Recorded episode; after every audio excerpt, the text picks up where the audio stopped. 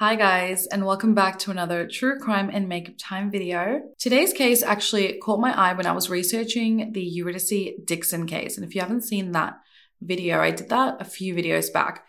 And I just kept seeing this name pop up. Aya Masaarwe loved Australia.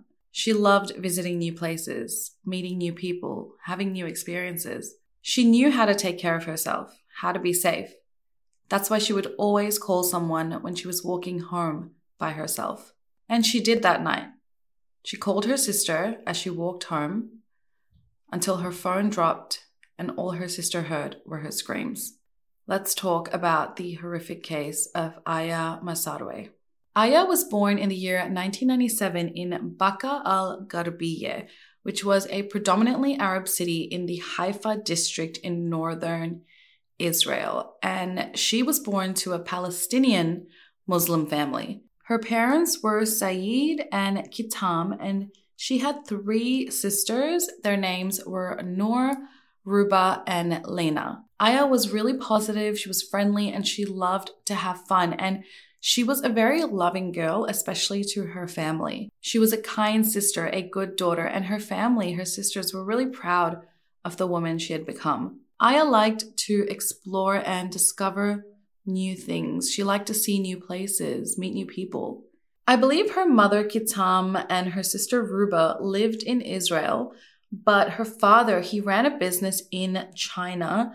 And I believe her sister, Noor, joined him in China and she lived there too. Aya was extremely smart. She could speak three languages Hebrew, Arabic, and Mandarin. And after she graduated Al Qasimi School in 2006, she moved to China to live with her father and her sister Nora to study Chinese and English at the Shanghai University. Like I said, Aya loved to explore, loved to travel. So when she was 21, she decided to go on a study abroad trip to Australia. Melbourne, in particular, where she would study at La Trobe University for one year and practice her English. She arrived in Melbourne sometime mid 2018 and she went to the Bundoora campus of La Trobe University and she also lived in an apartment near the campus. A lot of international students or even students from like the country or other states come down to Melbourne to study. So a lot of the university campuses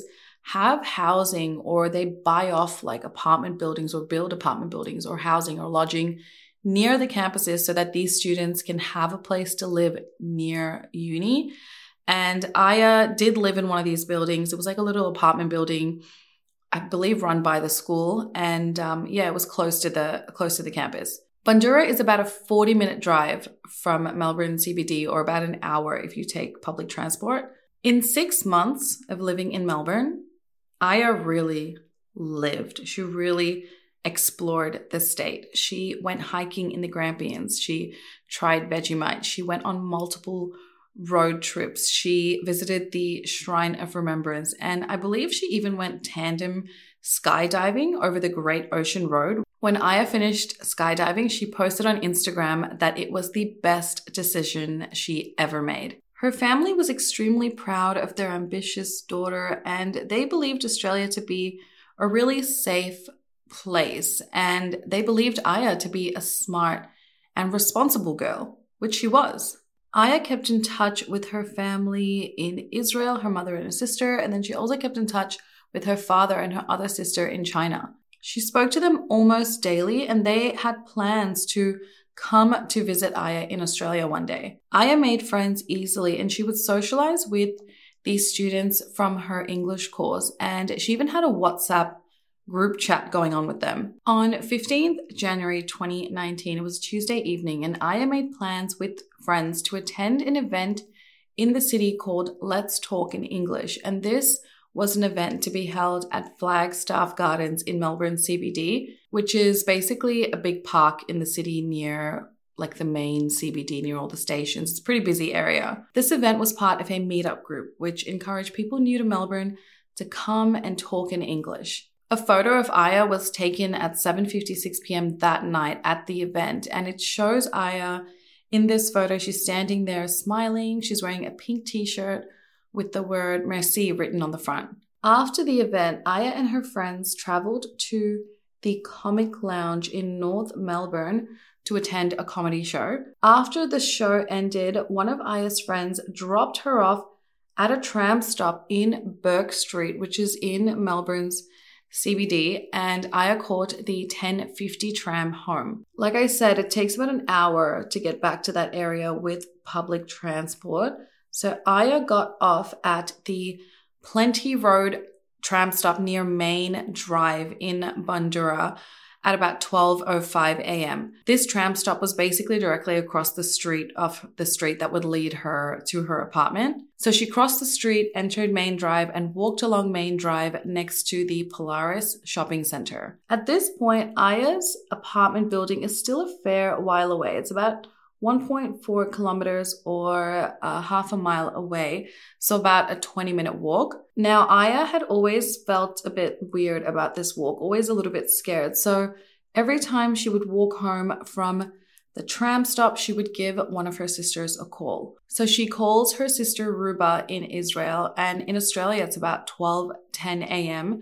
So early Wednesday morning, late Tuesday night, and it would have been about 4 p.m. Tuesday back in Israel. So her sister Ruba answers, and Aya says to her, Oh, I'm surprised. I didn't expect you to pick up. As Aya and her sister began to chat, almost immediately, her sister began to hear the sounds of Aya screaming. She hears her say, You piece of shit, in Arabic. Ruba then hears a noise like something being hit or banged four times. Ruba stayed on the phone and listened, but then all she could hear were the sounds of cars driving by, and Aya did not get back on the phone, and she had no idea what happened to her sister. Ruba began freaking out, so she then calls her sister Noor in China, and then they both attempted to call Aya and send her several text messages.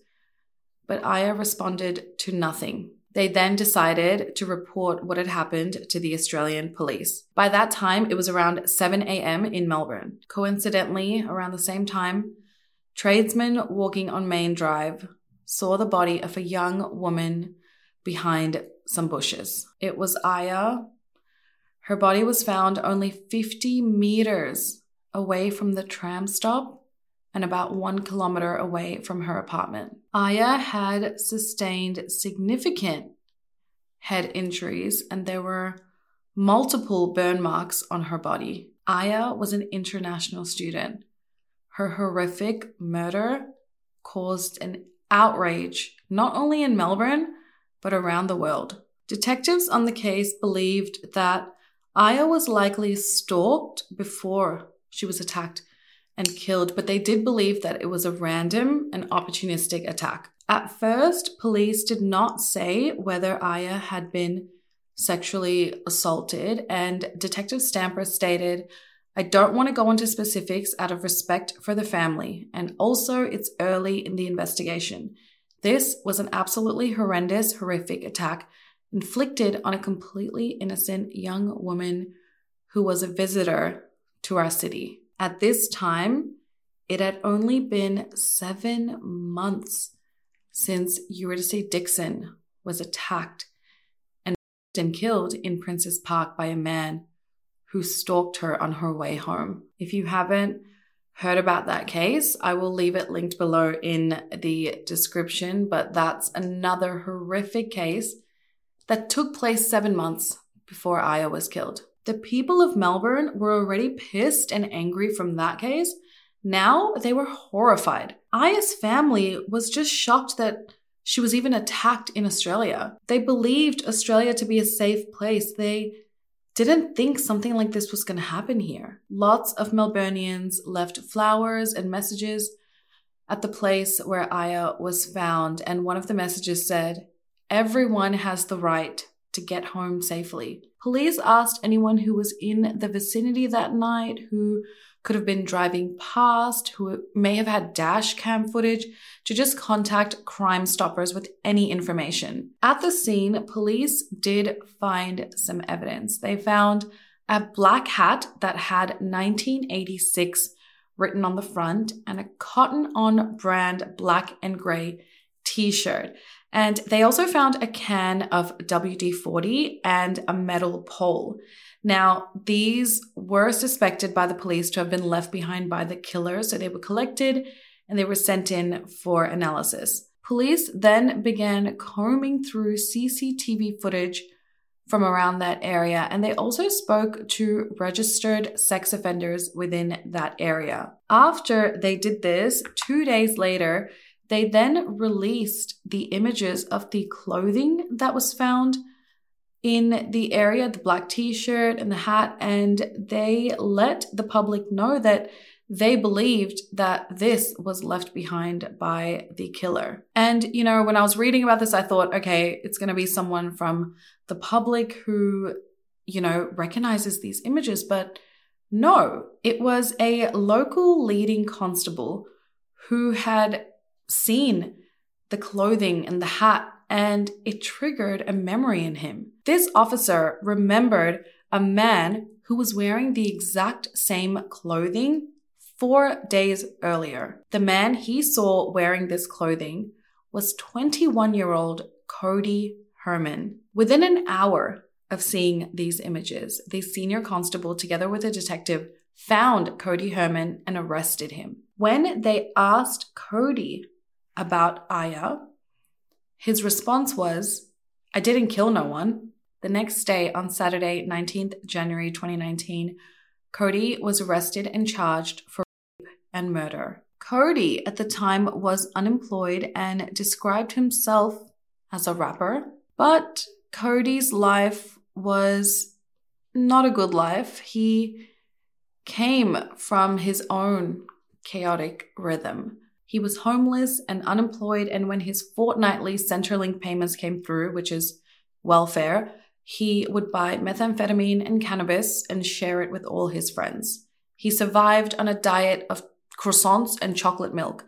And that sounds good, but no, he was having the croissants from like the grocery store, you know, the cheap ones. He slept wherever, he shoplifted whatever he needed, including the barbecue lighter that he would light his cigarettes with, and what he used to inflict horrific injuries on Aya's body. After his arrest, police asked Cody what he was thinking during his brutal attack on Aya. And he said, I don't really know. I wasn't really thinking at all. Police asked him, Were you angry? Were you angry at her? You know, is that why you attacked her? And he said, I think I was angry at life in general, how everyone looked at me and treated me. I had nothing. I could achieve nothing. Even my friends made fun of me. Cody's mother was Aboriginal and his father was of German descent. He was disconnected from his culture and socially isolated, and his early years were marked by poverty, chaos, and dysfunction. Child protection services came into his life when he was just six months old because a drunken adult who was in his presence left a bottle of alcohol around and Cody had drank from it. Now, I was like, how does a six month old drink from something like that? A six month old cannot, you know, lift up anything. So I'm like, how did that happen? But I think there's more to it. I mean, you guys who have babies would know that a six month old is not going to be able to lift a bottle of alcohol unless the alcohol was put into a cup or a baby cup. You know what I mean? Like, it's just, it's really, really sad. When he was one year old, he was abandoned by his mom who suffered from drug and alcohol problems. And if that's not enough, at one and a half, he contracted scabies. And scabies is a parasitic infection caused by tiny mites that burrow into the skin and lay eggs, causing intense itching and a rash. Like, you know, he's a child at the end of the day. He, he was one and a half just to think about a poor baby. It's just sad that some kids are placed in situations like that. And that was Cody's upbringing. So when he was one and a half, he was treated in hospital for scabies. But then by the time he was three, just a year and a half later, Child Protection Services got multiple tips about drug and alcohol abuse in the home, family violence, and neglect. Cody had rotten teeth and skin issues at just three years old. Fortunately, Cody, together with his sister, were eventually adopted out, but by the time he started school, Cody had severe behavioral issues. When he was in foster care, his biological mother would fail to show up to visits, or when she did visit, she would arrive drunk, and he had no contact with his father while he was in foster care. This obviously affected Cody. I mean, he hurt other children and he had difficulty forming friendships. That night, when Aya was at the comedy show, Cody was in the Polaris shopping center just loitering around. He left the shopping center at 12:07 a.m., just 2 minutes after Aya got off the tram. It is believed that as he exited the Polaris shopping center, somewhere along his walk, he picks up a metal pipe and then he begins walking on Main Drive, the same road that Aya was walking on. And from what I gather, I believe Aya was walking from the main road down Main Drive this way, and he was walking up Main Road this way. And who knows if he saw her for a while, but as he crossed paths with Aya, he struck her over the head with the metal pipe. Aya then drops her phone while she was on the call with her sister Ruba. It is believed Cody then dragged Aya into the bushes between the road and the car park. And it is believed that when he was doing this, Aya was perhaps already unconscious and never regained consciousness. Cody then removed some of Aya's clothing and assaulted her, and he then struck her over the head with the metal pipe nine times. It is believed Cody then sprayed Aya with WD 40 and then used his barbecue lighter to try and set fire to Aya's clothing. There were multiple burn marks found all over her body. A pathologist was unable to determine whether Aya was still alive when Cody was attempting to set fire to her body and her clothes. The forensic report detailed that Aya suffered extensive head injuries. I mean, she was hit with so much force with this metal pipe that it had fractured multiple bones on her skull and her face. There were tears in her brain tissue, and her neck also suffered extensive injuries, which she either got from him hitting her with the metal pole with such force or when he was dragging her and her head and neck were left unsupported. I mean, she died from her severe head injuries and skull fractures. After Cody finished this brutal attack on Aya, he ran away at 12:27 a.m. taking Aya's bag and other evidence with him. However, as he was running away, he leaves a trail of evidence behind him. CCTV footage captures him climbing over this nature reserve nearby, and his black hat got stuck on the fence, so he left it behind. And he got rid of his t shirt, which had Aya's blood all over it. So he took it off and he threw it. And then he also threw that metal pole he used on Aya to beat her with it. And he also got rid of that WD 40 uh, spray can which I believe from the trail wasn't actually all that far apart. So police were obviously able to piece it together that this was all used in Aya's attack. One interesting piece of information I found was that although Cody, it was not determined that he knew Aya, but he had attempted to gain access into her apartment building six weeks before her murder. And he tried to do this twice. In December 2018, he tried to gain access to this to her apartment building and he was telling other students that were exiting the building that he had lost his key. And then a few days later, he was seen standing around on the grass outside the apartment building, kind of like waiting to see if he could get in some way. He had a few Facebook pages, and one of them with his alias rapper name MC Codes, he posted lyrics about suicide and about demons in his mind. On 8th January 2019, on his other Facebook page called Cody Rex, he posted, International Girl of Mystery, you knows who you are. And that's weird, right? Given that Aya had only been in Melbourne for six months, he had tried to access her apartment building twice in the six months that she had been living there. But despite these strange encounters, I guess you can call it, police didn't feel that the two were connected. And I mean, this could be true because there were other international students who lived in that apartment building. I mean, how do we know he was trying to get access to Aya alone? It would have been hard to solidify that he was there for Aya without kind of his own confirmation or if Aya would have said something about some guy stalking her, you know?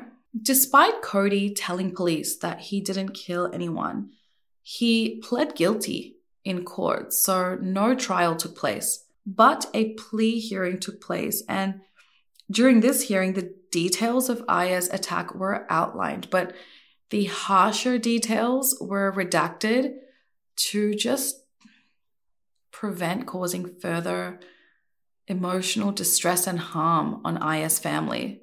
Aya's family was not at the plea hearing. They lived overseas, but you know, they were obviously going to get the court notes. So all of the gruesome details were redacted. And if you don't know, the purpose of a plea hearing is basically for the prosecution and the defense to argue factors leading to the eventual sentence that would be imposed. It was the defense's task to explain why Cody Herrmann, a young man with no prior convictions or history of real violence, would viciously bash a young woman, rape and murder her, and then set her body on fire. His defense lawyer stated, There is not an explanation I can give you that is going to get us from start to finish. Cody had been diagnosed with drug induced psychosis as well as a severe personality disorder, and the judge stated that his life was in profound chaos and despair before the murder. She stated that his already fragile mental state had begun to break down entirely. During the hearing, Cody just seemed to not be with it. He occasionally looked down or he was staring off into the distance. He bit his lip, stroked his chin. He seemed to just be in a completely different world. A forensic psychiatrist who interviewed Cody stated that the profound psychological impact of the neglect he faced early on in life completely stunted his brain development. He had no positive relationships with men, including his father. At one point, Cody was asked about fathers, and he stated, I've seen them portrayed in movies, but I'm not really sure what they do. And then to further kind of make his life, you know, worse, his mother, his biological mother, died when he was a teenager.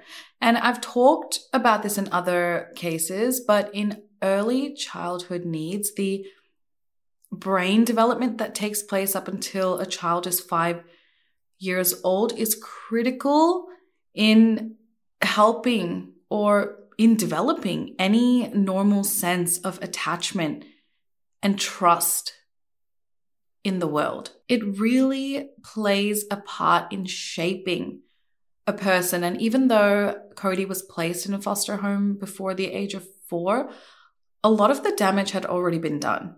His personality disorder seriously affected his ability to make decisions, and together with other factors, was the underlying reason for the murder.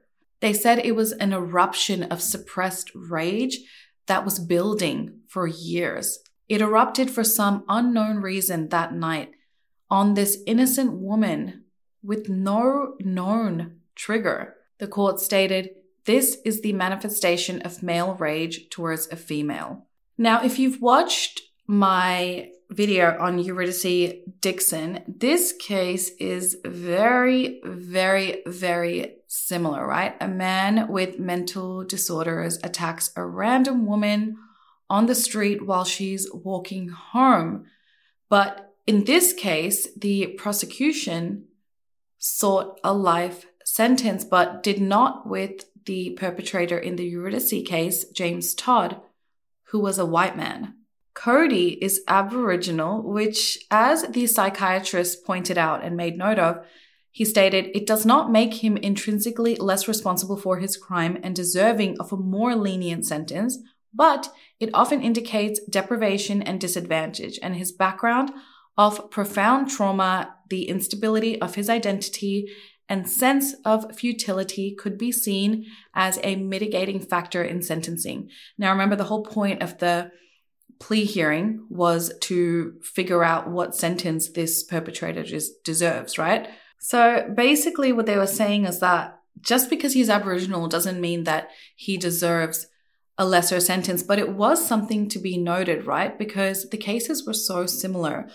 And one was thought, well, one perpetrator was thought, you know, to be deserving of a life sentence and the other not. But the other, being Jaymes Todd, the Eurydice Dixon perpetrator, his mannerisms or his reasonings were far more serious, right? The offense was far more serious given the sexual sadism and stalking of Eurydice prior to the murder. The prosecution stated that Cody seemed perplexed and disconnected after his arrest, and he showed a curious detachment. And even though there was some evidence of remorse, it was very muted, and that his overall emotional range was just very muted. Days before he attacked Aya, Cody's friend said that he found Cody on the floor in his bedroom, and Cody had said to him, Bro, I just had like five psychoses. I saw a murder in my head. Cody also wrote a letter to Aya's family, which read as follows Your daughter didn't deserve such a terrible and tragic thing to happen to her. I don't expect any forgiveness because I will never be able to forgive myself and I will be trying to make amends for the rest of my life. Don't give in to hate like I did. Love. Goodbye. During the trial, the prosecutor paused for several minutes before he could even read out the family's victim impact statements. And Kitam, Aya's mother, says she still watches and reads her daughter's text messages just to hear her voice. She stated, You cannot imagine what happened to me after her death. She was my daughter and friend. I was in touch with her every day. She used to tell me always, I miss you so much, Mum. When I see you again, I will hug and kiss you. I am a mother whose heart has been squeezed in pain day after day. Her sister Nora also wrote a statement which read, A lot of time I find myself lost, lost in the crowds, or sometimes stuck, stuck in the past. Now I live with fear. At the sentencing, which took place in October 2019, the judge took into account Cody's age, his medical condition, and the fact that he pled guilty at the earliest so as to avoid putting the family through any further trauma. She stated that although Cody was a drug user, there was no evidence to prove that he was intoxicated that night, that he had a clear intention of harming Aya because he was walking around with that metal pole prior to bumping into Aya, that he either had the can of WD 40 with him or he went looking around for it to inflict further injury on Aya. And Cody doesn't remember or explain how he got to be in possession of this can of WD 40 or the metal pole, in fact. The judge went on to say that women should be free to walk the streets without being in fear of being violently attacked by a stranger. That Aya was physically small, she was unsuspecting, she was alone, she had no opportunity to defend herself. The judge also did determine that Cody did have a fair chance of rehabilitation with appropriate support and supervision, that he had a chance to better his life. His lawyer told the court that life in jail was better than life on the streets. Cody told investigators that since his arrest, he could only think of things that he had gained. He said, I've gained a safe place to sleep. I get fed three times a day. I have a shower. And I've also gained a sense of hope that maybe one day, if I behave myself in custody, I might get to go to a prison that has good programs. On 29th October 2019, Cody was sentenced to 36 years in prison with a non parole period of 30 years for the rape and murder of Aya Masaarwe. This is just such a sad and tragic case. I mean, not to defend Cody, but his life was just shit. I know there are a lot of people who have tough lives and they don't commit rape and murder, right? But the health and welfare of certain people, like the members of the Aboriginal community, are not really looked at here in Australia. I felt like we needed to talk about his background, what led him to this crime, because I don't feel like people are just born with hate. Have you ever seen a baby, a newborn? It doesn't start there. Their circumstances, their life, their surroundings shape them. And I always think about that. I always think about, you know, it's they. We all start as a baby, and we're so innocent, and then shit just happens. But at the same time, I feel like our country has enough money to look out for people's safety a little bit more. Like maybe I'm wrong, but I just feel like we do. Simple things, you know, like security guard stations at university campuses or, you know, at least near dorms up until midnight at least. A lot of uni students study on campus late into the night. And I know Aiia wasn't studying, she was returning home from an event, and no one can stop a grown adult from going out, guys. But you know how sometimes if there's a curfew, like in America, I know dorms have curfews, or if you know that security is finishing up at, say, you know, 1 a.m., for example, I feel like most students would probably aim to be home before that because they would know that there's someone there looking out for them or someone to at least witness something. I was sort of doing that by phoning her sister, right? Like making sure that someone was kind of with her on her walk home. And in this situation, unfortunately, nothing could have been done because it just happened so quickly. But usually, if, you know, her sister was like, oh my God, something happened to my sister, she could have called the police immediately, could have sort of been actioned a bit quicker. But, you know, you don't expect your sister to be killed while you're on the phone with them. I haven't caught a train in a really long time, but I know that in the last few years, there have been protective service officers that patrol either major train stations or maybe even all train stations. And like, this is to ensure everyone's safety, right? And isn't this such a great thing for people catching trains by themselves or during non peak hours? I mean, how many times have you been harassed on a train? It happens everywhere, right?